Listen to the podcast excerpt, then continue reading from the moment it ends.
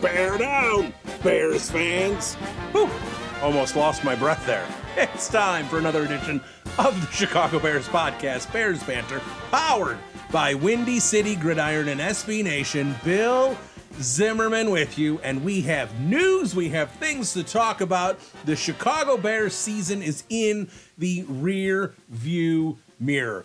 Finished up with a really ugly 17 to 9 loss to the Green Bay Packers. It was not that close. It was an ugly, ugly performance. And on the post game show with Brad Spielberger, and maybe I was all caught up in the moment of Matt Eberflus just being humiliated by Matt LaFleur, I said that the Bears would make the right decision and move on from Matt Eberflus. Of course, caught up in the moment, I've been saying the last couple weeks weeks that Eberflus was going to stay, but alas, I was correct in the long run and not in the moment.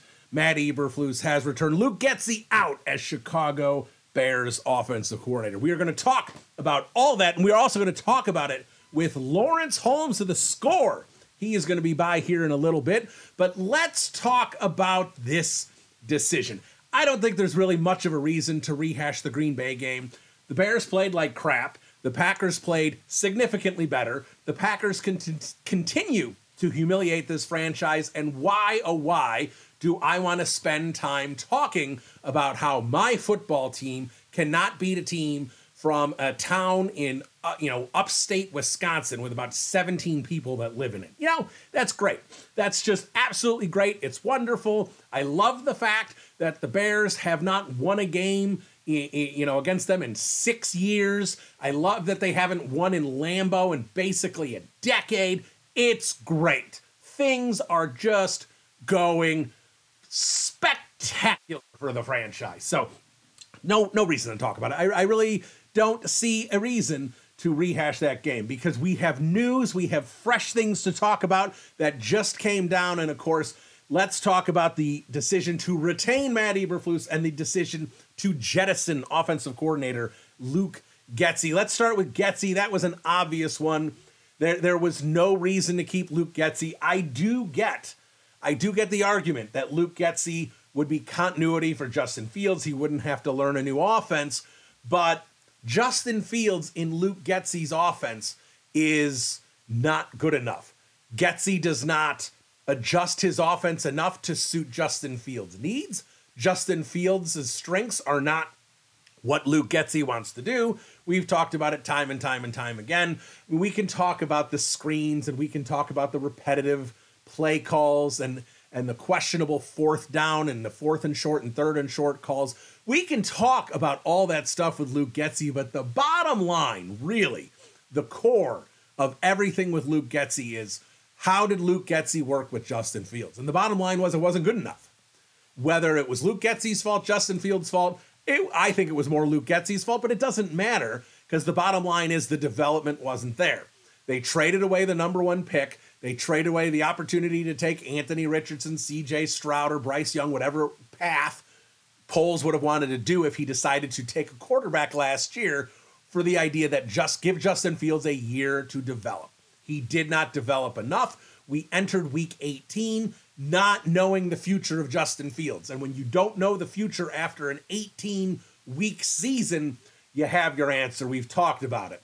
And, and I'm going to talk about this. I'll, I'll put in some caveats about if Justin Fields stays, but I'm going to talk about this situation with the idea that Justin Fields is gone and the Bears are going to take a quarterback because that's where the Matt Eberflus decision bothered me. Like I said, Luke Getsy, it was an obvious choice that he had to go. Most of the offensive staff went.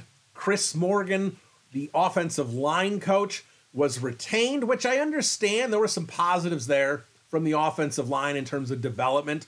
Darnell Wright's rookie year, Braxton Jones' development, Teven Jenkins moving to a new position. In fact, I answered a question about that a few weeks ago and and talked about how I thought Chris Morgan did some good things in terms of his job as the offensive line coach. But what I didn't like is I did not like hearing Matt Eberflus saying that the new offensive coordinator gets Chris Morgan. Like period end of story. He he has say in the other positional coaches, but none in terms of the offensive staff that was retained.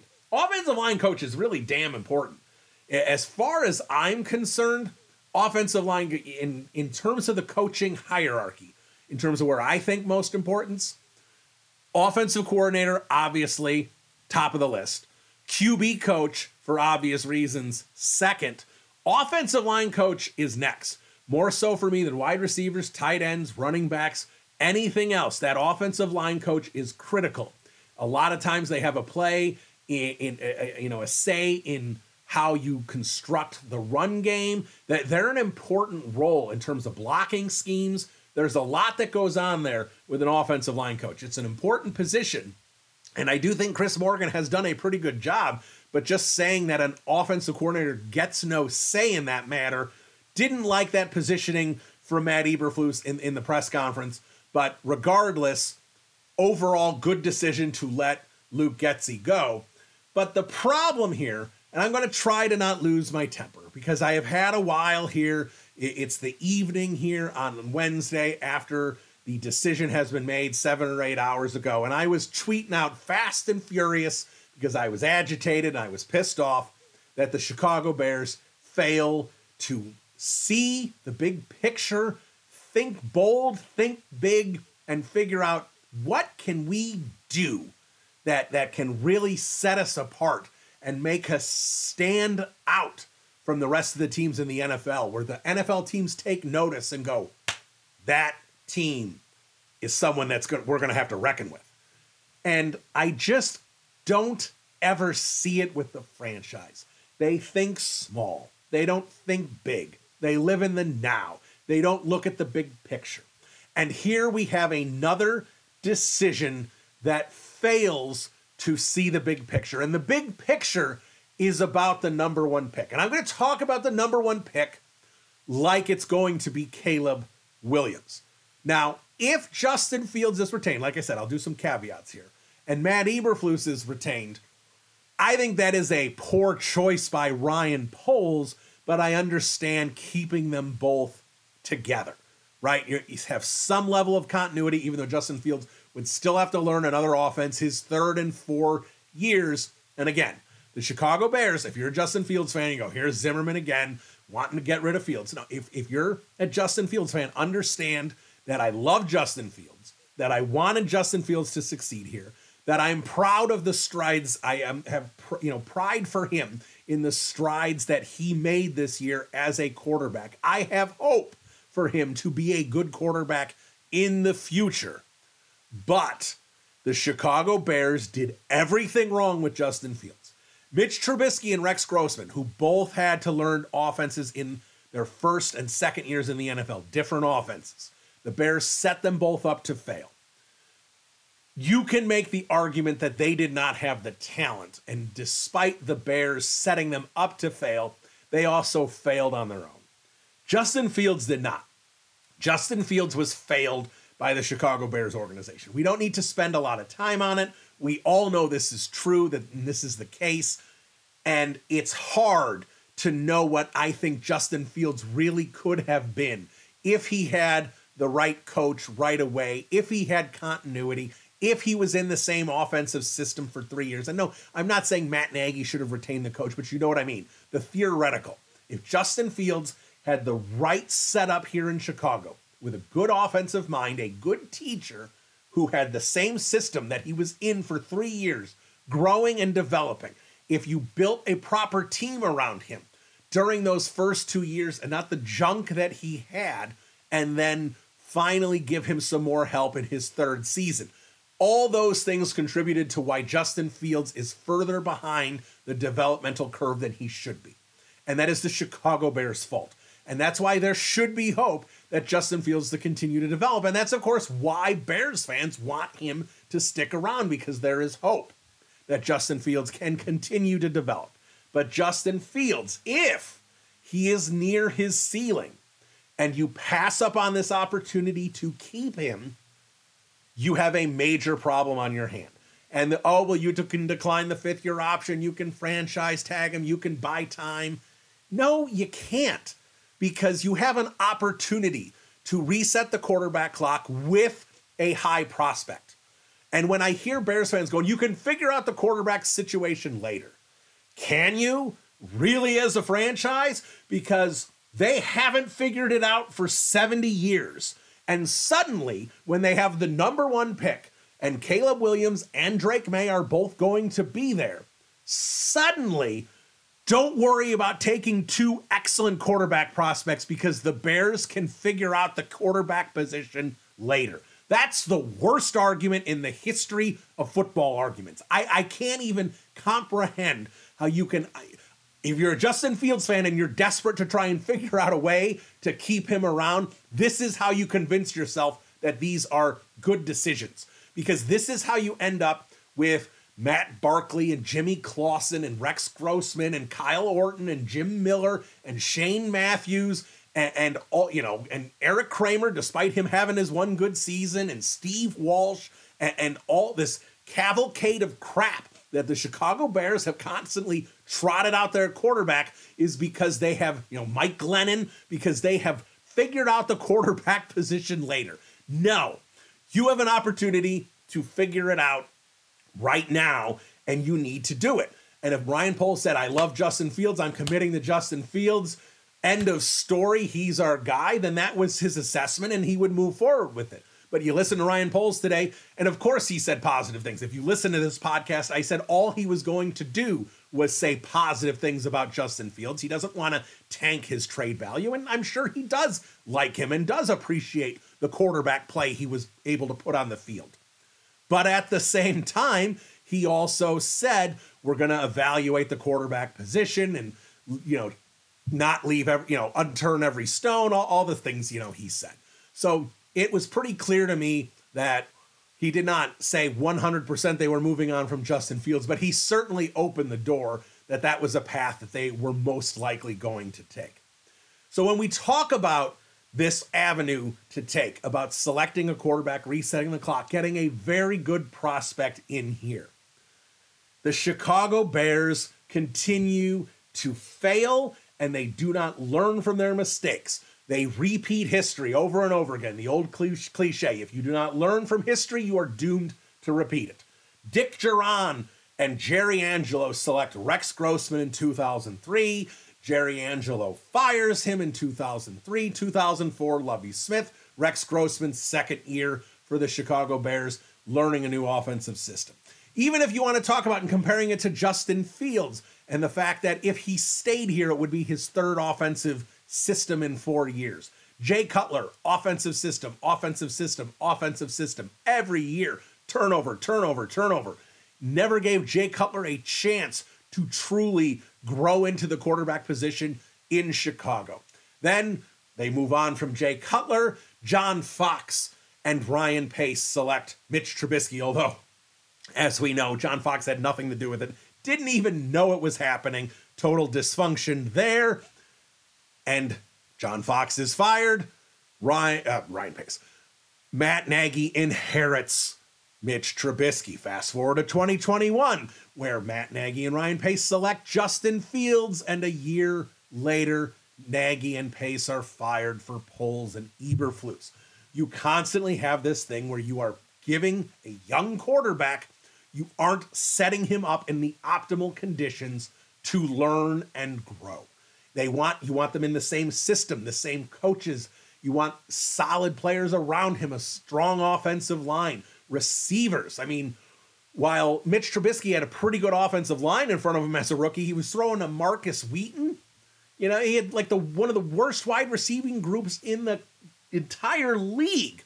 Justin Fields, we don't need to the sieve of an offensive line that was left for him, followed up with absolutely no one to throw to in year two changeover in systems. Again, failing the quarterback. The Chicago Bears had an opportunity to do something bold. Ryan Poles had an opportunity to say, Matt Eberflus, I like you. You've done great things for this team. You have developed players. You have done plenty of positives. I'm not even going to bring up the negatives that are easy to bring up with Matt Eberflus. The positives were there. There weren't a ton of positives, but there were enough positives for Matt Eberflus to keep his job. But the bold thing to do was to say, we are drafting Caleb Williams. we are going to put Caleb Williams in the optimal position to succeed, and that is by bringing in a fresh coach and letting them to you know fresh contracts, letting them grow together, develop together, and they have set up a chance for history to repeat itself again because Brad Biggs reported earlier that he believes Matt Eberflus is not on a five year deal like most coaches get, he's on a four year deal. And if he's on a four year deal, that means next year is year three. What happens at the end of th- three years with coaches? Teams don't leave coaches going into lame duck years where they do not have a, a contract. They need the stability. So after three years, now you're going to have to make a decision if you are going to extend Matt Eberflus. That means Matt Eberflus is in essence in a win now position for 2024 with a rookie quarterback. Now, I am not saying that Caleb Williams cannot come into this situation with DJ Moore, a young, developing, solid offensive line, Cole Kmet, hopefully a good offensive coordinator. Hopefully, it is optimal conditions for him to succeed. And the fact that Matt Eberflus is there a couple years ahead of him won't matter. Like I said, it is not doomed for failure because the Chicago Bears didn't do this. It's just not optimal for Caleb Williams. And if, if they go 5 and 12 because Caleb Williams gets off to a slow start or Caleb Williams gets hurt or you know and misses 3 or 4 games or whatever it may be, the defense regresses a little bit and they don't do as well as 7 and 10 or maybe they do 7 and 10 again or 6 and 11 and they're close. And Ryan Poles and Kevin Warren go, "We didn't see the growth this year. This isn't cutting it." And they cut ties with Matt Eberflus. Then Caleb Williams in 2025 gets a new head coach and a new offense to learn, and this is how quarterbacks fail. You have to put them in optimal conditions. Jordan Love was a project, and I know we all like to poke fun at the Packers and Jordan Love because it didn't look good for a couple years, and we were hopeful that it was going to fall on his face in Green Bay. But because he was a project, they were able to give him years to learn. And he steps in this year and looks fantastic for most of the season. He had problems, but overall, fantastic. Where his season this year would have been the greatest quarterback season in the history of the Chicago Bears. That's what happened here. We laughed at the Packers. We have jo- Justin Fields. You're stuck with Jordan Love. And now the Packers are going to consider giving Jordan Love 45, 50 million dollars this offseason, and the Bears are moving on from their quarterback. This is the circle of suck that we continue to have, especially when we put this franchise up against the Green Bay Packers. So you have an opportunity to do everything right for Caleb Williams, and Ryan Poles did not do it. And Kevin Warren did not do it. They had the, the organization had an opportunity to think big and to see big, and they did not do it. And that is frustrating for me. And I fired off the tweets because I was pissed off that this franchise continues, continues to have opportunities, and they've never had an opportunity this good. And that's what's frustrating. In all the years past, top 10 pick to take Cade McNown, number two pick to take Mitch Trubisky, or three pick, trade up to two to take Mitch Trubisky.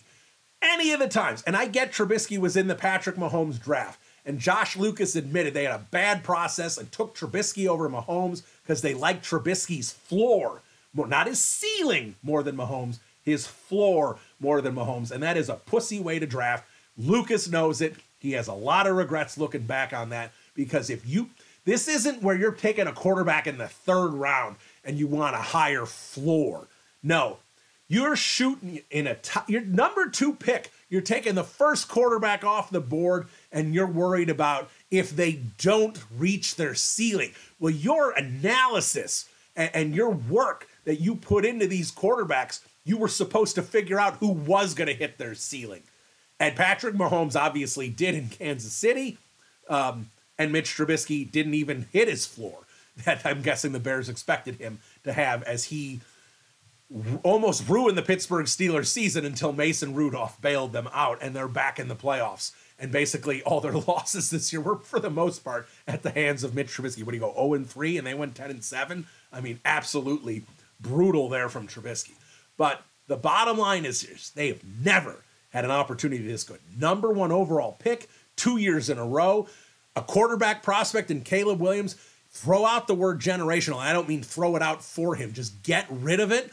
This is still a guy that goes into that elite group of quarterback prospects of the last 25 years.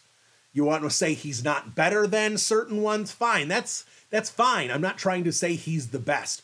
But when in that breath you speak of Peyton Manning and you talk about Trevor Lawrence and Joe Burrow and Andrew Luck, this is the group that he's in of these top notch prospects.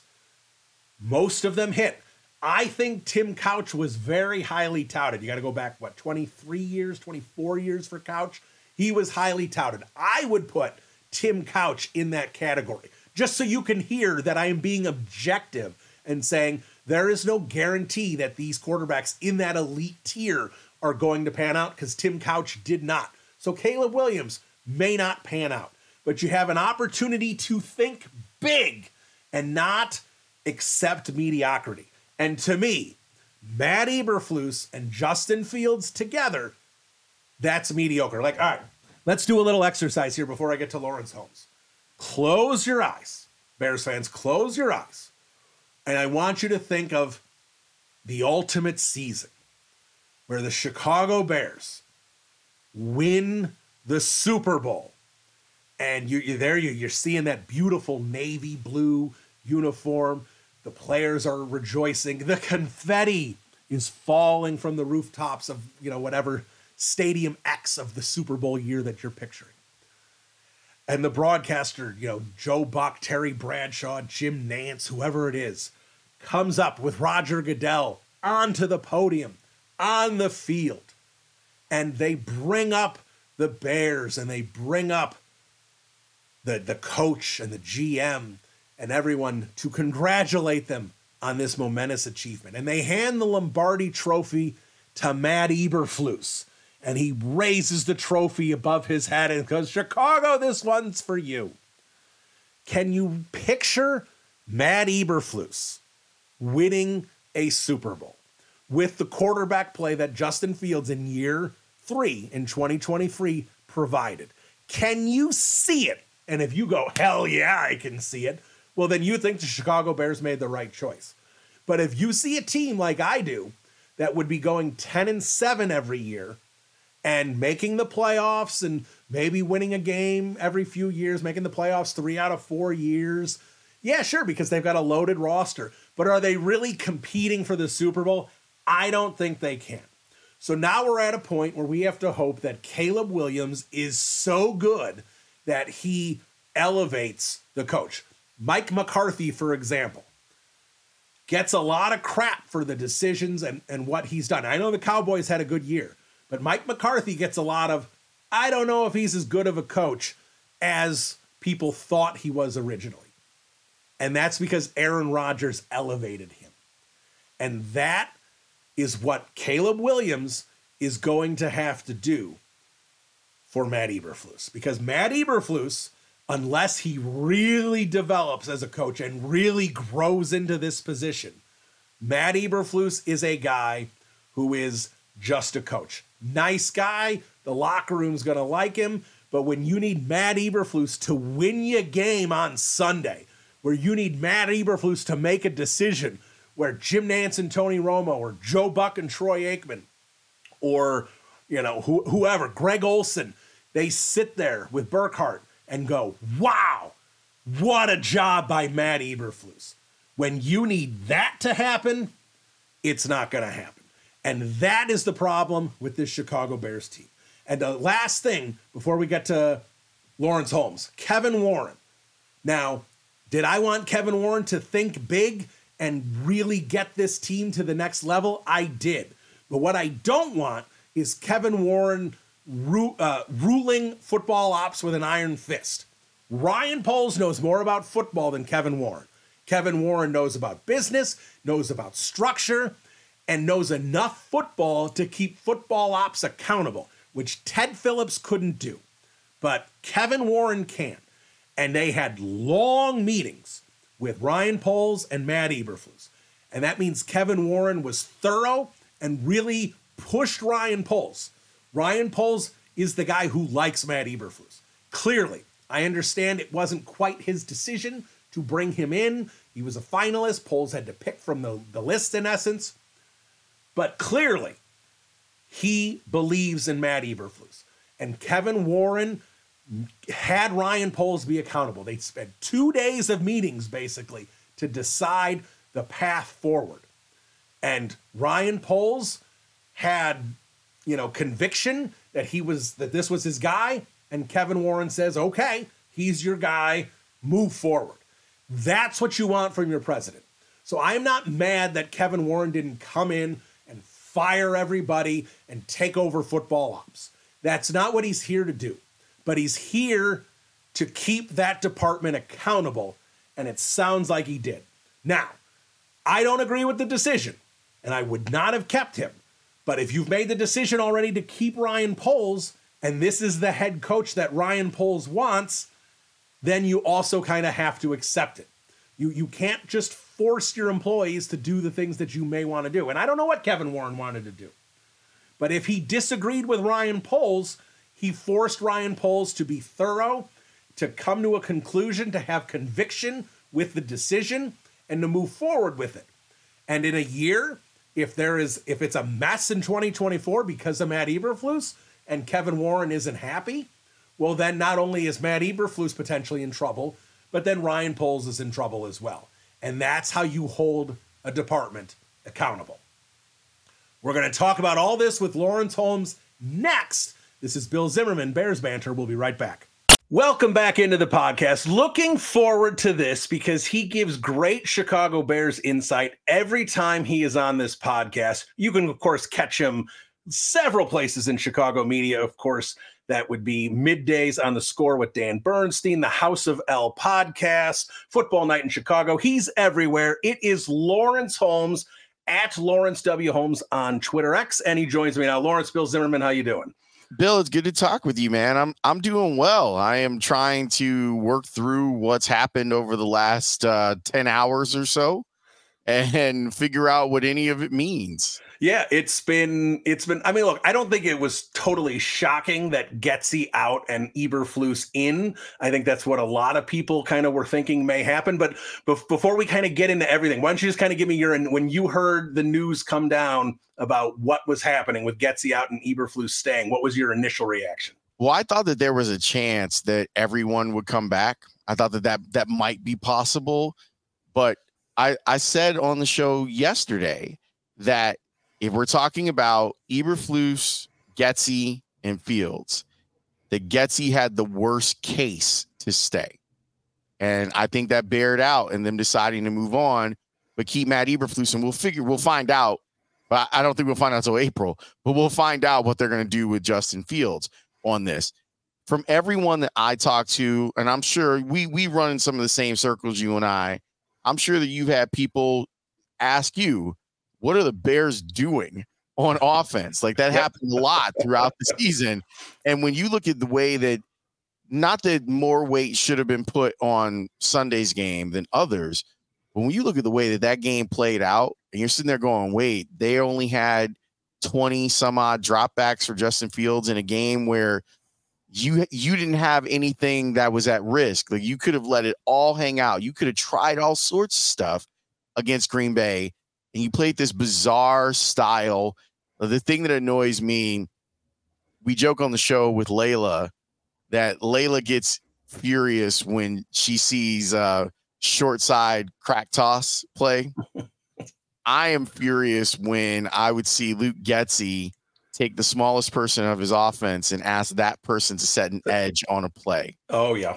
And it's happened over and over again. And it's really, really frustrating. So yeah, Trent Taylor didn't do so well against Rashan Gary. Right. Like the and and they did they've done that with Darnell Mooney too on yep. plays. And it's like, come on, man. Like there's one guy on the team, if you're gonna use a wide receiver in those situations, it's it's Equanimeous St. Brown. Like that's it. Like that's the only guy that should be doing stuff like that. Maybe a crack by DJ Moore because he's so damn strong, but that's it. That that that. So I I don't know. I I actually think that Luke Getsy as an offensive game planner pretty good. I liked his scripts, but as the game went on, I I always was left lacking at his ability to figure out what the other team was trying to do and then counteract it. Yeah, counter punches were always lacking there with Luke. I, I agree. I just it, it wasn't working. I mean, if Justin Fields stays, uh, and I, I believe they're going to move on, but you know, obviously that is on the table. If he stays, the idea of having a third offensive it, was one of those things it's this double-edged sword. It's this yeah. third offensive coordinator in four years or an offensive coordinator who's just not clicking and wants to run an offense that doesn't suit him. And I, i've been thinking about this too. I've been trying to think a little bit bigger when it comes to how quarterbacks are developed.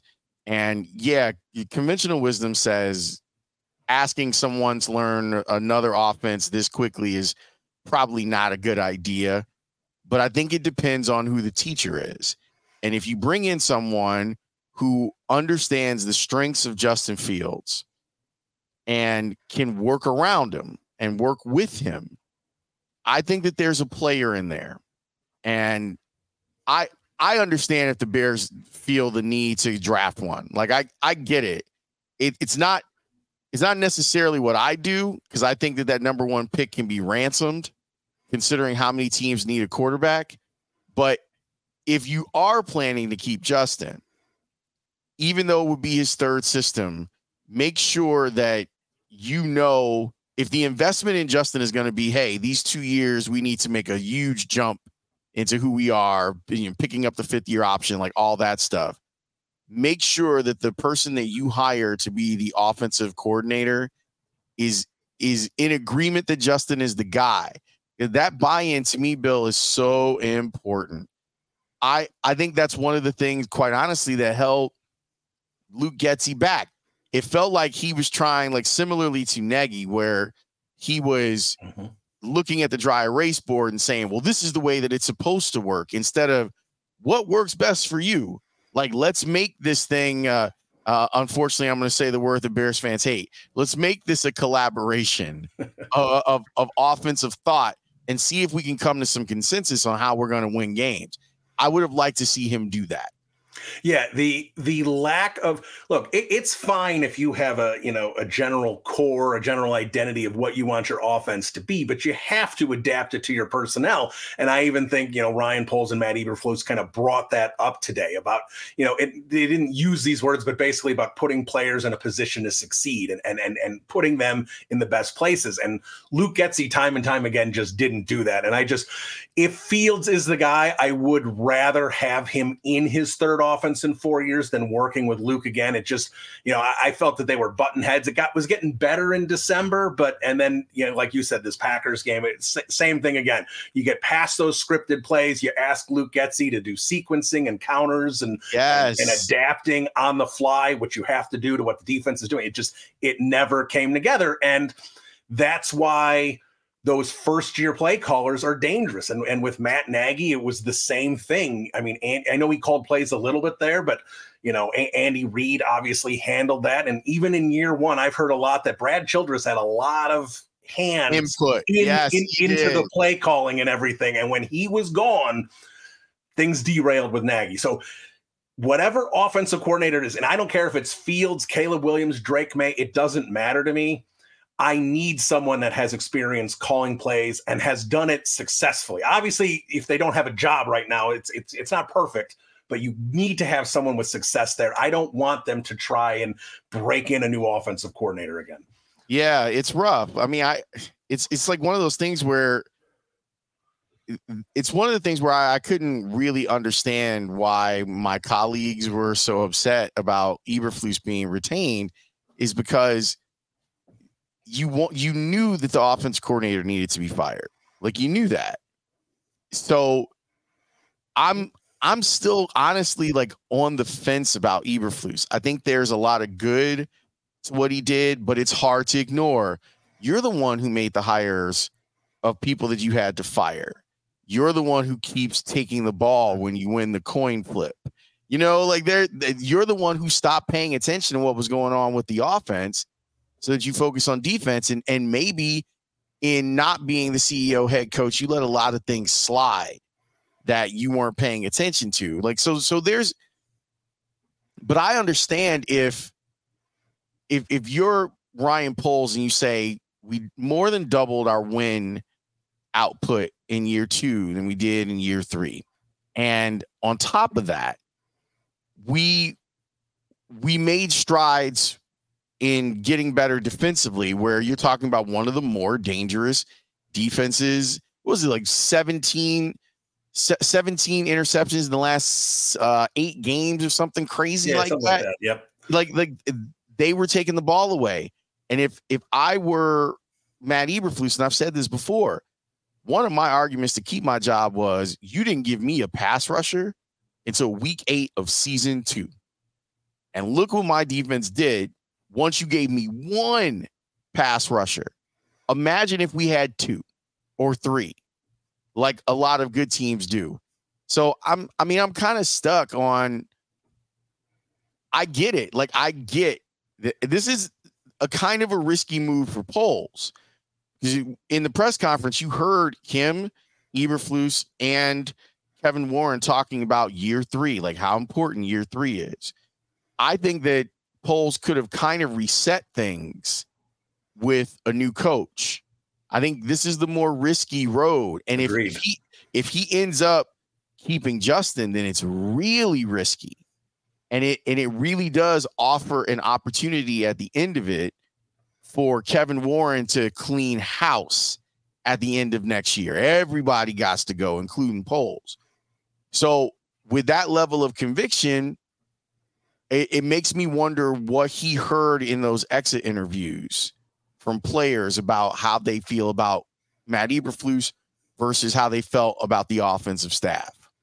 Yeah, and and that's that's the thing. Eh, you know, since you brought up Matt Eberflus, let, us talk about it. And the one thing, and, and I'm not saying this exists. It's more of a curiosity for me. Is you know, and I've heard from multiple people how much this locker room loves Matt Eberflus and has his back. That's great. But whenever I hear players talking about it publicly, it's always defensive players. Like I haven't heard, and maybe you have, and I missed it, but I haven't heard DJ Moore talking about how much he loves Matt Eberflus or Teven Jenkins or you know Khalil Herbert or Cole Kmet. I now maybe they do. I'm not saying that, but it's always a defensive player. And I was like, well, of course the defensive players love Matt Eberflus, but but more so about Matt Eberflus. For me, I am one of those guys that that was, you know, upset and wanted to see them move on. And and for the reason of if you're bringing in a new quarterback, and that's where my stance is, the idea of doing of of repeating history of the Mitch Trubisky, John Fox into Mitch Trubisky, Matt Nagy, and Justin Fields into you know with Matt Nagy into uh, into into Matt Eberflus. Even going back to Rex Grossman with Dick Jauron, and then next year in the Lovie Smith, they they they never line it up. It's frustrating to me. And while you can absolutely make the argument that Rex Grossman and Mitch Trubisky just weren't good enough quarterbacks to succeed, I am confident that if Justin Fields does not reach his potential in his career, it is because of what the Chicago Bears did to him his first two years in the league. Mm. I believe they ruined him. Now he's he overcame a lot this year and, and he did improve, but to me it's just one of those things where where time has expired and they need to make a decision. And if they had one more year, if they didn't have, again, if they didn't have the number one pick, if they were picking nine and 12, totally different argument about the quarterback position. But it changes it for me that they, you know, in essence, lucked into it. I mean, kudos to Ryan Poles for picking the right team to make that trade with. I mean, yeah, yeah, absolutely. You know, Jon Gruden picked the wrong team to trade Khalil Mack to because he did not think the Bears were going to be good. And they ended up picking, you know, 22 or whatever. But, but to me, that was my issue is they've opened up the door, like you said, risky with what he's done, an opportunity for Kevin Warren potentially to clean house if they don't have the results in 2024 they want. And if they do that with a rookie quarterback, the Chicago Bears are literally repeating history for the third time in seven years. Yeah, I I get that point of view. I truly do. And I I understand where people are coming from on it. I just, and I will say that, and that this is the other part that I think puts Poles in a little bit uh, of jeopardy if this doesn't work. If it is to be believed, and I'm not saying that I share this belief, but if it's to be believed that he inherited Matt Eberflus, he can't use that now. Yeah, true. And that's that's your man's now. Like you endorsed him by not firing him. So the level of expectation shouldn't go down, it should go up about what you want in in year 3 and that's using Kevin Warren's vernacular that you better like the expectation cannot be lowered. The expectation has to be you are putting together a playoff team. And now he's got to figure out from the quarterback standpoint if that road is is possible with Justin and how easily or how quickly you could get it going with whomever you decide to draft at number one, if that's what you decide to do.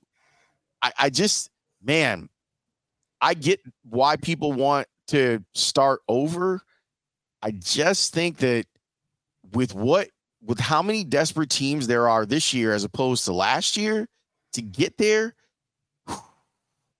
it'd be hard to pass up the opportunity to to to ransom that pick off and and really like really set yourself up for sustained success if it's still Poles and crew or whoever the next general manager is. Because if you do it right, now you're talking about multiple number one picks in a couple of back in back to back drafts. And that's the type of thing that can help jumpstart an organization. Yeah, and you, that was a really good point. I hadn't really, really talked about that and, and thought about that. That Ryan Poles, in essence, punted his opportunity for a second coach.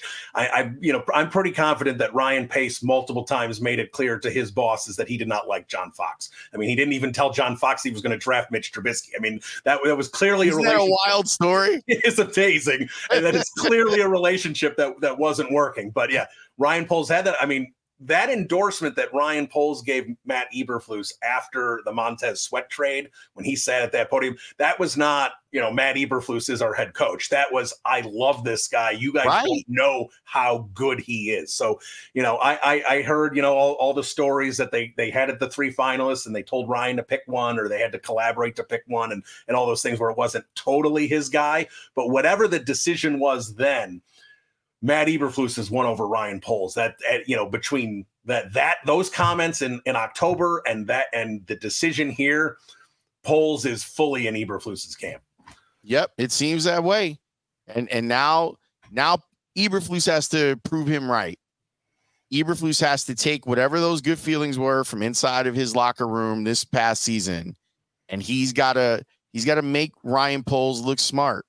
Ryan Poles also has to do smart stuff. They've got money and draft capital. They're in a great position to to improve what they think is a team that should be able to compete. You drop a wide receiver in there, for God's sakes, get a center. Huge, absolutely. A veteran too. Not not yes, a veteran. Yes, for God's sakes, do that.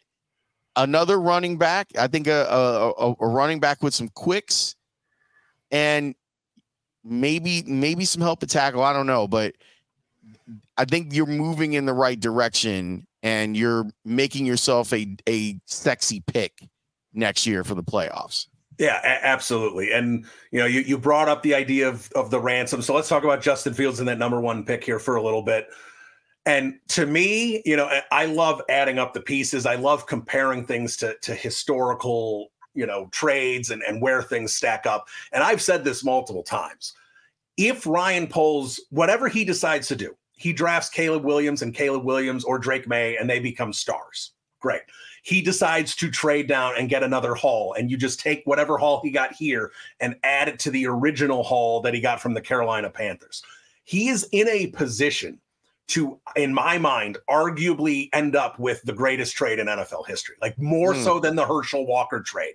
Like yep. it's that kind of level. I mean, already having DJ Moore, Darnell Wright, and Tyrique Stevenson with all this capital still to go is, is ridiculous. So he gets all the credit in the world there, and that's that's to me is the most fun is to just play the the trade down game and and who, who you know what you could possibly get. I know love people love doing the Raiders and do get so Maxx Crosby can hop aboard with Dude. whatever haul they they can get. So I get the appeal there. I, I really do.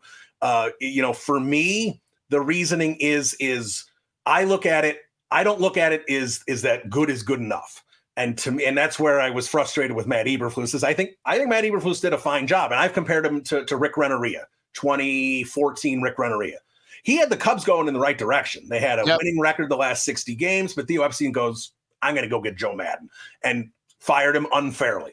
That was kind of me with Matt Eberflus. I'm like, if you can go out and get get a big dog at head coach, go do it. And Eberflus, you you built the, everything up. Congratulations and thank you. But to me, the combination of Matt Eberflus and Justin Fields, and I love Justin. I was excited when they drafted him, and, and I've been so hopeful for that. I don't see that as a Super Bowl tandem. I see that as a team that can go win 10 games and be competitive and, and be a good team for multiple years. But I don't see Matt Eberflus holding up the Lombardi with the confetti coming down. I, I just don't see that in, in and I don't see it in Justin. Because like to me, Justin plays like he should be awesome off script in the fourth quarter in the two minute drill, and I just I haven't seen it come together. And there's just there's holes here at this point, and I just don't see enough where when you're in this position where you're just like, all right, we have to make a call. We're not going to have the, the pick up figure out the quarterback position later if we give Fields a couple more years. It's not this kind of opportunity. This is a huge level of an opportunity. So that's that's where I am, where I sit there and go, I love the idea of, of the haul you can get for him but I just can't pass up this opportunity. And unfortunately, like I said, unfair to Justin because those first two years were BS for him. Time's run out for me. Do you got a quarterback that you like? I like Caleb Williams. I, I am a huge fan of Caleb. I'm not opposed to Drake Maye. I haven't watched nearly as much Drake Maye as I have watched Caleb Williams.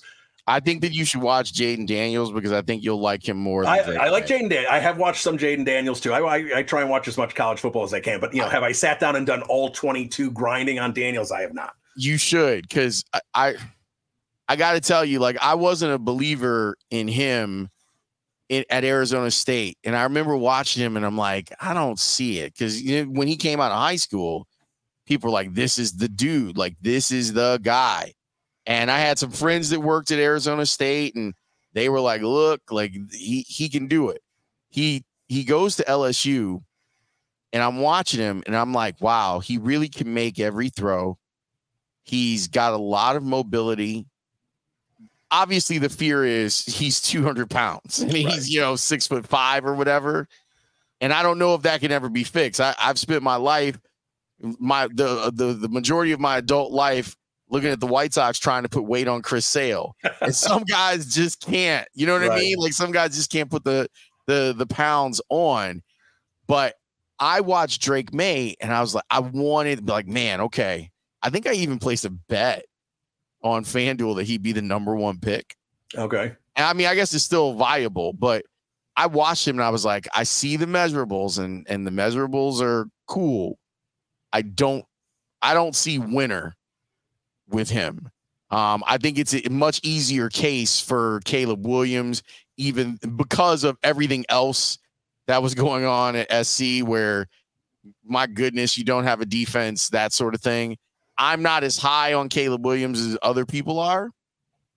I have some questions.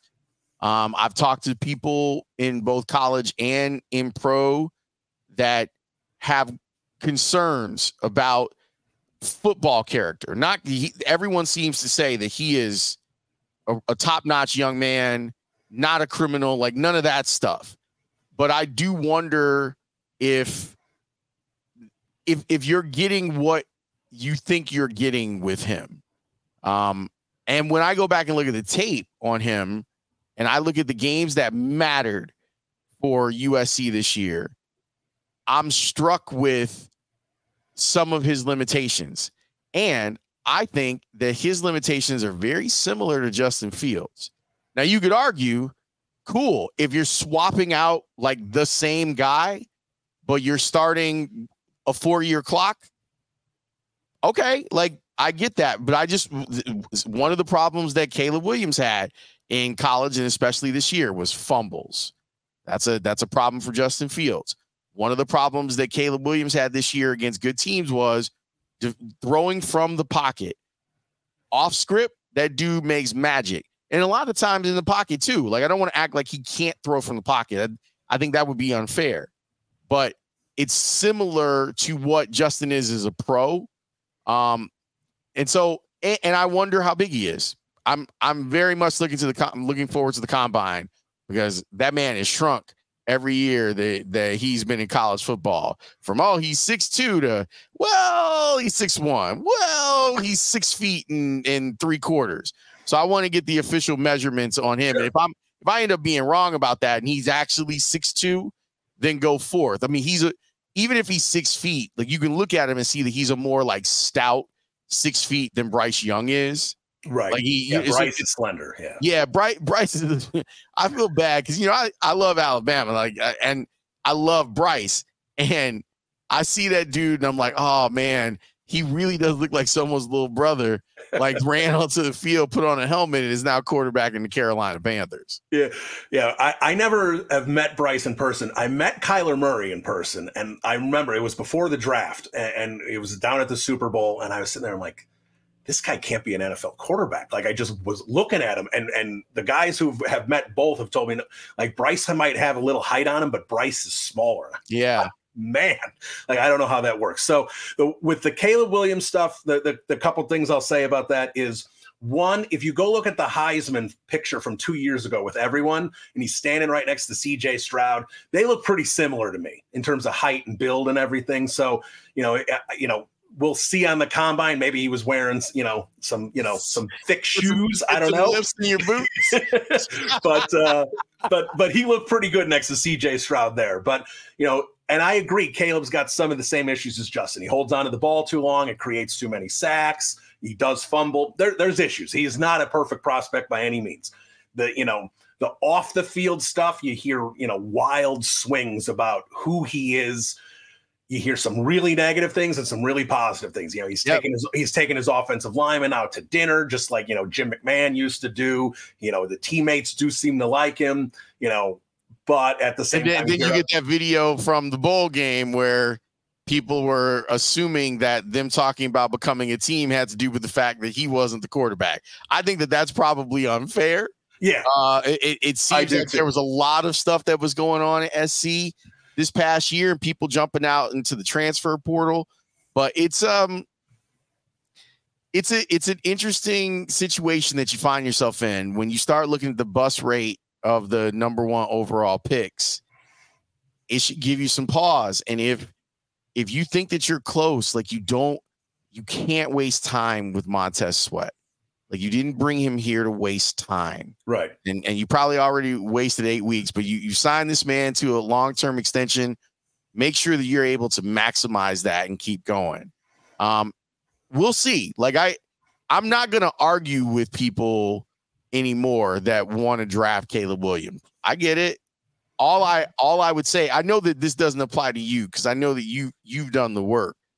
All I would say is go watch the tape like go Absolutely. watch the tape and and and if you walk away not if you walk away saying, "Oh, he's way better than Justin," then I got I got questions about you. If you think that he's way better, if you don't see some of the same flaws, then I can't, there's no amount of discussion that we're going to have that we'll be able to like find consensus. Yeah, the big difference between the two of them, where I like Caleb a lot more, and I, I think you agree here, Justin's delivery of the football is pretty deliberate, and Caleb has an Aaron Rodgers, Dan Marino flick of the wrist. Like it yeah. is, it's lightning quick. And I think that's going to help him out a lot more if he's holding on to the football where Justin gets himself in more trouble.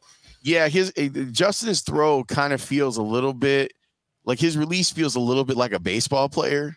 Yeah. You know, there's a which there's he, a lot of played, you know. right. There's a lot of this and with Caleb it's more this. So uh, it, it you're right. Like that's a that's a definitely something to keep in mind. Although I do wonder what happens when guys aren't schemed open like they are in a Lincoln Riley offense, where it once Caleb gets to this the defensive speed of the NFL, do we see him hesitate? Do we see his delivery lengthen? Do we see his processing maybe take longer than we would like? All I think valid questions inside of all of the scouting that's going to be done between now and April. Yeah, I'd like to see Ryan Poles and Matt Eberflus do kind of the what they did with Darnell Wright, where they just really run him through a workout and push him hard and see how he responds and see how much how many questions you can answer there. Yeah. Um, last thing for you here before I let you go. Uh, were you able to watch all the press conferences today? And if you were, yes. reaction to Kevin, first time really hearing Kevin Warren talk football operations and your thoughts of him as president. I, I was talking to a buddy of mine and they asked me what I thought was positive.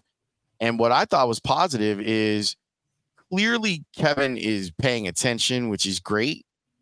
But it seems like he's good with Ryan making the football decisions, that he doesn't necessarily feel the need to jump into making the football decisions. I also thought, um, because um, I was trying to, I, I told Dan and Laila today, I was like, I guarantee you that a big crux of that press conference is going to be about the stadium. Of course. Uh, Kevin is not going to pass up an opportunity to apply leverage. And I think that he did that. I I will say that I didn't I don't think that he's happy about the deal that was put in place before he walked in the door. I think that he thinks he could have done better. And that's exactly what I want the, the, the president of the Bears to, to, to do is look out and say, yeah, this deal, like I feel like that deal hamstrung the Bears in competing and maybe getting the best overall fan experience for everyone. I don't I'm I'm a resident of Chicago, like the city. I am a South Sider. And with all the money that it looks like is going to be spent on this, I do not want the citizens of Chicago to have to pay for any sort of renovation in Soldier Field. Now I get yeah, it. They, yeah, they did that. I, I I get it, and they still owe money. Like right. we still owe money on right. that, and that's bad. If if they and I, and I get that in Arlington Heights as a resident of Cook County, then I'm probably gonna have to share something to for them to do that. But I don't. There's no land on the lakefront. I mean, I, if they chor- turn down George Lucas, I, I mean, I would. I mean, you've been over there. One, you got to worry about the columns. Two, there's a police and fire memorial right behind the stadium. Yep. There's no place to go but up.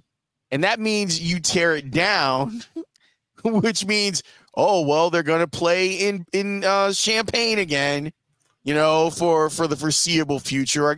I guess they could go to Evanston, but they'll play in Champaign again.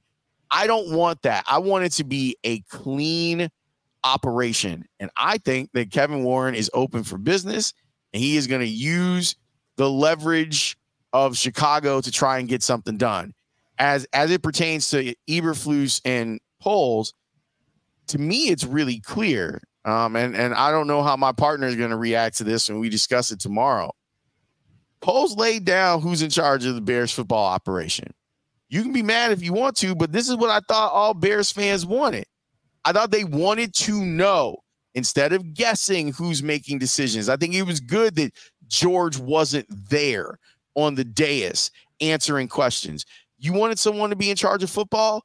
Guess what? Ryan Poles is in charge of football now you have to live with the decisions that he makes, even when you disagree with him. Yeah, and and here's what I'll say, and this is what I've wanted, and I think this is what the Bears have now. Ted Phillips to me was someone who could never hold football operations accountable.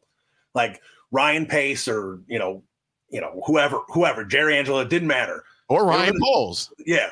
Were go- was going to do what they wanted to do, and they did not have to answer as to why they did it because Ted Phillips didn't know all I wanted from a team president was someone who could hold football ops accountable and be like, yes. know enough about football to know that this is going in the wrong direction, or right, you know, and let the GM stand by their decisions, but be able to actually question them as to why, get a better understanding, and maybe you know collaborate to use that word and and come up with some better ideas in certain areas. But I certainly didn't want to you know a president swinging his you know what around and pushing Ryan Poles around. That's not what the team needed. The team needed a president that at least could just look at football ops and not even just from what decisions are they making, but how is it run operationally like yes. a business and being able to see where it can improve and what they're doing right and wrong. And Kevin Warren to me seems like the guy that is able to do that and should be able to do that moving forward. I would agree. And I think it's hard to judge anyone off of a couple of press conferences and some weird feature stories. um, but I I think that that's exactly what you want the president of football operations or baseball operations on like the business side of baseball, that person's job is so much bigger than what's happening on the field. That's why you have a general manager that that's going to be in charge of that. Kevin Warren is spinning a whole lot of plates. So I like the idea that yeah, he's he should be passionate about losses. He's the president of the Bears he shouldn't want to be embarrassed on national television. But I like that he didn't kind of come in here and just react. Like he didn't react like a fan would react and just flip out and say, "Oh, okay, well, now we're I'm just going to tear all this stuff apart and we're going to start over." No. He's out here preaching that that he should be give he should give his general manager autonomy to go an agency to do what he wants to do. And I don't know if it's going to work. I have my problems with Ryan Poles. There's still things about him that I don't like. But on balance, I would say that he's done a better job than not. I have some quibbles, but I think that he's done a really solid job. Let that man go forth and let's see what else you can do. He made a risky choice in keeping Matt Eberflus. Let's see if his instincts are better than ours. Right. Yeah, and as and I agree with you. I think Ryan Poles had a fabulous 2023. Just I mean, really couldn't have done much better than he did.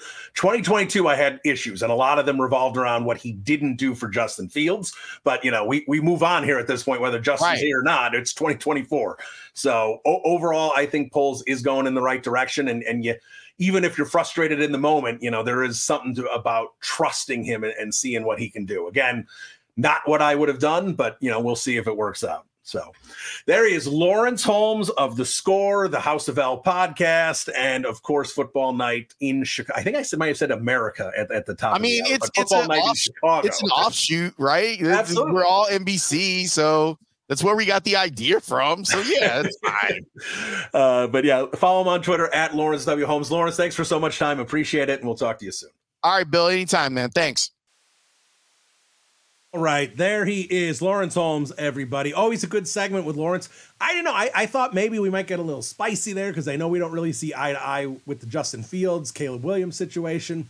But overall, a nice civil discourse. I thought that was a good conversation. You see point counterpoint. You know, he, he gave his reasonings, I gave my reasoning. There was no argument there. It was just a good, solid conversation. So let's get to some questions here. I got a ton of them. We'll get through as many as we can here in the next 10, 15 minutes or so.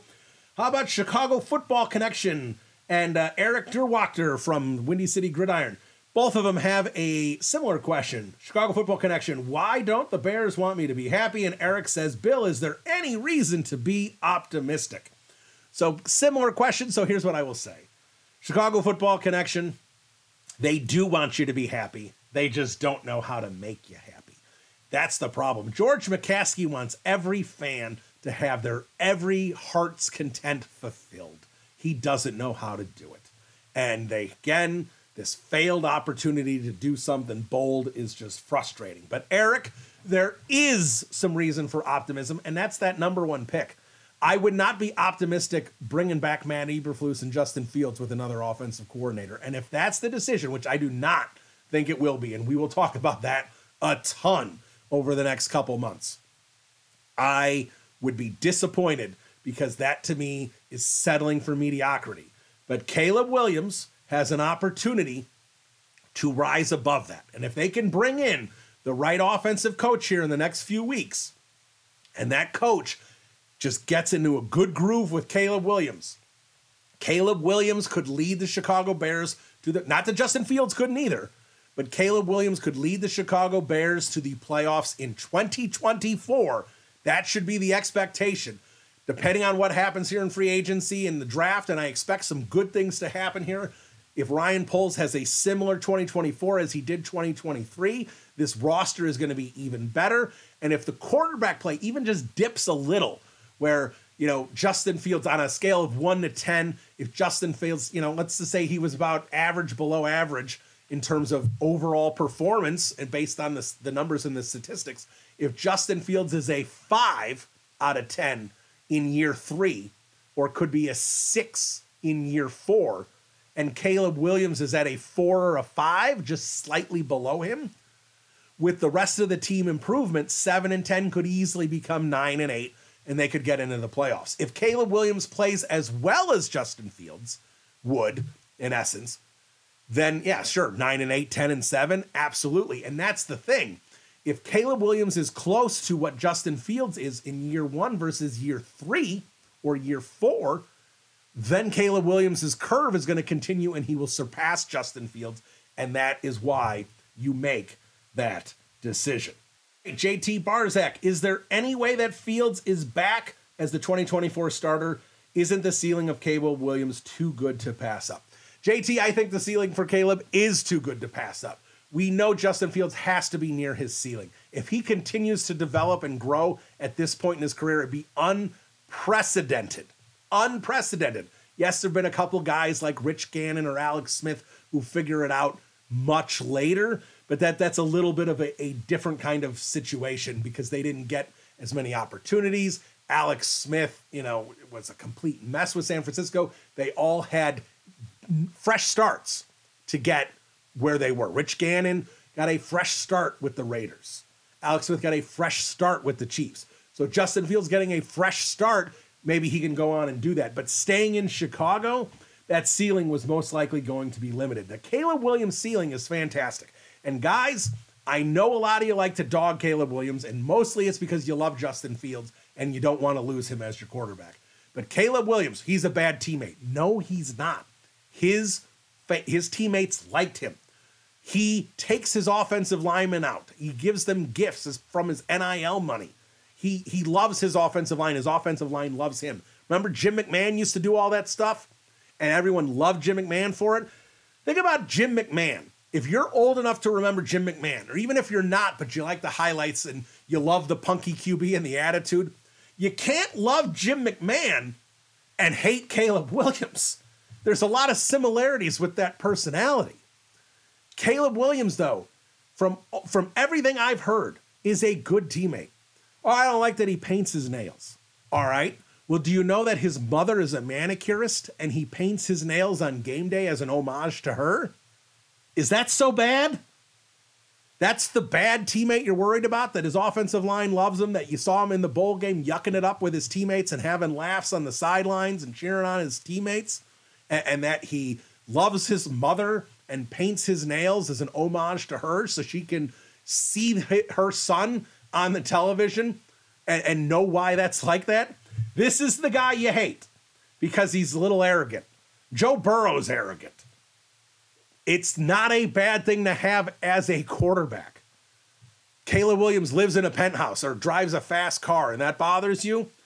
Yeah, a lot of 21 year olds, when they get millions of dollars in NIL money, are going to get some flashy purchases. That's okay. I don't have a problem if Caleb Williams wants to enjoy the fame and the fortune a little bit that comes with it. You're only 21 and a superstar once.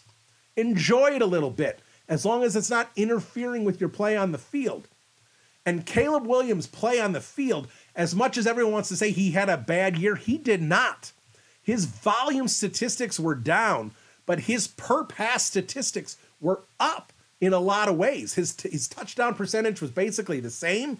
His completion percentage rose. His yards per attempt rose in a lot of ways, Caleb Williams had just as good of a year. Some in some ways a better year than the year before, but he didn't have the volume numbers, and the team around him was not very good. But if you watch Caleb Williams play, and I know all the highlights you see are of the circus that is Caleb Williams, but Caleb Williams can play in structure. If you watch it, he, he can drop back at the ball out quick on certain structured plays. He can do that. So the people who tell you he can't do that, they're wrong. The other thing in terms of Caleb Williams and Justin Fields, and I talked about it with Laurence Holmes, Justin's delivery is a lot more deliberate. Caleb Williams has a lightning quick release. Lightning quick. Aaron Rodgers to me, Dan Marino to me, that good. Just flick of the wrist and the ball's 40 yards down the field with high velocity. Caleb Williams is a special prospect. If you don't want him on your team for whatever reason you figured out, that's fine. I'm not telling you you have to like him. But I'm telling you, Bears fans, you're going to like this kid. If he's your quarterback, you're going to like him a lot more than you're expecting. All right, Martin DeCalacia, if I'm pronouncing that right, at Marty Deck 78. Mike Evans is a free agent or wide receiver with the ninth pick. I don't know what the Bears are going to do, especially with Matt Eberflus. I don't know if they're going to go grab an edge or or Newton as the three tech, the nine spot. I think there's absolutely a possibility that they can do that. But when you're bringing in a rookie like this, don't spend the money on Mike Evans. I, I get that that's tempting. Go get a solid receiver that, you know, like a Marquise Brown that can contribute with DJ Moore, then get Malik Nabers or Rome Odunze. It has to be the way to go. If you're going to the quarterback, forget the defense. You have invested gobs and gobs on the defense. You traded a two and paid Montez Sweat. You paid Tremaine Edmunds. You signed TJ Edwards. You're going to sign Jaylon Johnson. You've spent second round picks on Gervon Dexter and Brisker and Gordon and Tyrique Stevenson and, and the Montez Sweat trade. And Zacch Pickens was the 64th pick, would have been a second rounder most years. You've invested. And I wouldn't be opposed if you went out and spent, if Christian Wilkins makes it to free agency and spent on him or spent on Chris Jones. I'm fine if you do that. But don't take a defensive player at nine. Take a wide receiver. Take these these wide receivers are special. Nabers is awesome. If he is there at nine, take him. Odunze looks like he's going to be a heck of a player. If he is there at nine, and I would think Odunze absolutely will be, take him and don't think twice. Develop this offense. Get some young players around the rookie quarterback. Let's go. Cloudy Future the second. Seems Chicago Sports Radio is mixed on what Poles meant on the future of Fields. Some think Poles taking QB at one, others thought it means Fields is back. Your interpretation on Poles on the QB spot today who were the four QBs that Poles hinted at. And of course, if you don't know what he's talking about, Courtney Cronin followed up on that. She did a heck of a job. Poles, when he was talking about the offensive coordinator, talked about the four different quarterbacks that the offensive coordinator could work with. And then when Courtney followed up on it a few questions later, Poles goes, "Oh, I misspoke. I didn't didn't mean anything by it. BS. Ryan, you slipped. It's fine. Who are the four quarterbacks? Well, you got to figure three of the quarterbacks for sure here, Cloudy Future, are obviously Maye, Williams, and Jayden Daniels. Who is the fourth is the question. Is the fourth Bo Nix, Michael Penix, or JJ McCarthy? Or is the fourth Justin Fields? That's the huge question because, and, and we don't know. We will never know what Ryan Poles meant by the four quarterbacks. Did he mean Justin Fields and the three quarterbacks he likes? Or did he mean we're moving on from Justin Fields and we have four new quarterbacks we may consider drafting? I'm going to expect that it was Fields and the top three QBs, that all three QBs expected to go in the top 10. That's my expectation. And in terms of how Ryan Poles talked, talking about the full quarterback evaluation and leaving all the doors open and everything he did, of course, and I've said it, he was going to speak highly of Justin Fields. He doesn't want to sit there and be like, oh, we were disappointed in him. We're moving on from him. All you did, if you said that, is tanked his trade value. So he's going to continue to speak highly of him. He doesn't know how this offseason is going to unfold. He may have an expectation to do one thing, but that may change. So overall, I think Ryan Poles said, yeah, we're probably moving on from Justin Fields, but nothing's been decided yet. That is how I interpret everything that went on. And Cav Manning, I'm so pissed I don't know where to start. Why can't this franchise do anything in order? Why is it so simple for us fans to say what to do, but they can't? I have no doubt they will have a grudge with Harbaugh, this non move tilt towards keeping JF, Roman for OC. He has mobile QB experience. Again, I don't think this has anything to do with Justin Fields. I think, you know, don't don't consider that at all. I don't think that has to do with it. Harbaugh, look, I'll just say this about Jim Harbaugh. And if they wanted to bring Harbaugh in, I wouldn't have been opposed to it. Jim Harbaugh wants power and control. He was not going to get that here with Ryan Poles. He's going to get that with the Raiders and he's going to get that with the Chargers. So those are two opportunities that fit what Jim Harbaugh wants perfectly. If he comes to Chicago, he wants everything and he's going to want 15, 16 million, which the Bears probably aren't going to pay. There are reasons why Harbaugh isn't here. Now, Ben Johnson, there are other really good offensive minds that you can look at as well. It wasn't Jim Harbaugh or bust. But either way, they decided to keep Eberflus Cav. I don't like it. You know I don't like it.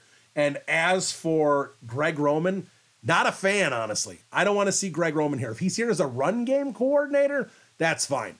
I don't need Greg Roman's passing attack around my quarterback anymore. That that ship has sailed as far as I'm concerned. All right, Conrad Jarrett. I know it's wishful thinking, but Tom Landry and Bill Parcells both struggled initially when they built their team's culture, grasping at straws, but maybe Flus will continue to improve. Maybe. All right, Conrad, and, and here's the truth. Yeah, we don't know if Matt Eberflus, Matt Eberflus might turn into a great coach. It's possible. I don't think it's going to happen. You know, Chuck Noll is another one. You, you bring up, you know, Landry and Parcells, who, yeah, they got off to rough starts. Chuck Noll got off to a terrible start, and, and obviously the Steelers were dominant throughout the 1970s. So, yeah, it's absolutely possible. It's also interesting you're bringing up guys from 40, 50 years ago. Tells you how much the the you know the sport has changed. But here's the bottom line, and here's what I'll say: I will root my ass off for Matt Eberflus. At this point, moving forward, as upset as I am about this decision, I will root my ass off for Matt Eberflus. I want that guy to succeed because I want my team to succeed. And I hope Ryan Poles was correct and that I'm wrong. I do not care to see the Bears suck and have this all blow up in their face so I can sit there on Twitter and go, I told you so. You should have lined up the coach and the QB. I don't need that. I'm not that petty.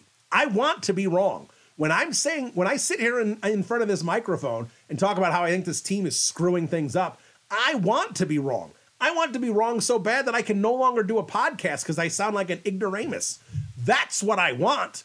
But it doesn't happen. And I'm still here years later because I keep saying the Bears are doing the wrong things. And guess what? They're doing the wrong damn things. And they did the wrong damn thing again. But regardless of that, I will root my ass off for Matt Eberflus because I want this to succeed. Uh, at Juggernaut, what is the least painless way to end my suffering as a Bears fan? All right, JJ. Well, the obvious thing here is to hitch your wagon to a new team. If you're done with this team, I understand. Go, just you can't root for another NFC North team. In fact, you can't root for another NFC team. Go to the AFC.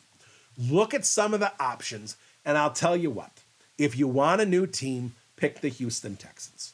They have CJ Stroud because of Ryan Poles and the trade, get Bryce Young, and they got CJ Stroud. If they had the number one pick, I'm pretty sure they would have taken Bryce Young. But because Ryan Poles got the number one pick and traded it, they got to have CJ Stroud. And they have Will Anderson. DeMeco Ryans looks fun. Bobby Slowik, while he's there, looks fun. Cheer for the Houston Texans. They barely ever play the Bears. It's once every four years. Enjoy a young up and coming team and leave the Chicago Bears in the rearview mirror where you can end your suffering. Hey, Bear, are we now in the worst stretch of football, uh, Bears football in the modern era? I know the 90s were rough, but post Lovie till now has got to be the worst. I actually. I did something on this a while ago, Chris. I don't remember the numbers, but there were three. It was the 1970s pre Payton, like the end of the late 60s. They went 1 and 13 with Dick Butkus and Gale Sayers. I don't know how that's possible. But late 60s into the mid 70s, they were atrocious. Then you have the 90s. And for me, the 90s were the most painful because it came off the 80s where they were so good. And then they were so bad for so long because Michael McCaskey ran everything into the ground. for me, because I, I feel I was more emotional, I was younger, you know, I was more invested. Not that I'm not invested in this team now, but as older, you deal with the losses better, at least I do. So to me personally, the 90s are still the worst. But I think if you looked at it objectively, that yes, we are in the worst stretch we have ever had for the Chicago Bears. I mean, we are talking about one winning season since Lovie Smith has gotten fired. What? That is absolutely ridiculous that that is even the uh, even the case here. All right, Dave Ignacio. Bill, appreciate you polling your contacts a couple days ago. It got us ready for today. If you don't know, I did a survey. I talked about it on last week's podcast. 37 people, a lot of Chicago media, but a lot of national media too. And I'll just tell you that national media, I'm not saying who participated in it, but think about guys like Schefter, Rapp, Pelissero, Garafolo, you know, the, the bigger names like that. This is not some guy from footballnews.com. These were bigger names, and I'm not saying those names did or didn't participate that I just mentioned, but those were the type of names I pulled nationally. Guys that really knew football and were connected to the league, plus a lot of the local media that's at Halas Hall regularly. So, bottom line, do you think the front office retains Fields and trades down for additional draft capital? No, I do not. I'm trying to not get to every one of these Fields questions, but bottom line is here. And I haven't talked about it, so I will just mention it briefly here. The amount of money it is going to take to retain Justin Fields is not talked about enough. And Bears fans doing that, well, you can decline the fifth year option, you can franchise tag him. Whatever games you want to play, you still need to commit to Justin Fields. Because if the idea is to just get Fields for a couple more years and figure out the quarterback position later, we talked about it. It's an awful, awful idea to do. You commit to Justin Fields. And if you commit to Justin Fields, his agent, when he talks to Ryan Poles, is going to go, All right, let me get this straight. Justin Fields is your quarterback. You've had him here five, six years, you know, four or five years by the time that you're talking extension. You kept him over CJ Stroud. You kept him over Bryce Young. You kept him over Anthony Richardson. You kept him over Jayden Daniels. You kept him over Drake Maye. And you kept him over Caleb Williams. At least one of those quarterbacks is a superstar, and probably two or three of them are going to be superstars. And you committed to Justin Fields over all those opportunities you are going to pay this man $50 million. That's happening. Do not think Justin Fields is going to sign for less than Daniel Jones and you can get him for 30, 35 million a year. No chance. Justin Fields is here. You have to pay him big bucks, and that's going to limit what you can do with your roster. So, no one, no one is talking about the financial commitment enough. That is important to keep in mind.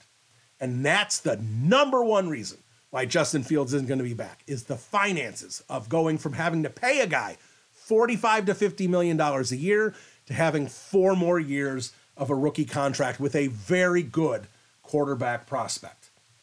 All right, and I am going to finally finish with this question. A lot of questions about offensive coordinator Shane Waldron, uh, Greg Roman. Who would be some offensive coordinator candidates you like? So let's go over that here as we wrap up the podcast. Right, you know what I'm going to use? I'm going to use the athletics article. Adam Jahns put out 14 candidates. I'm going to go through these and just give you a quick reaction. Greg Roman, not interested. If we want to run a college offense and, and keep Justin Fields and run him 25 times a game and injure him and shorten his career, let's get Greg Roman. His passing attack is, is, is inadequate, not interested.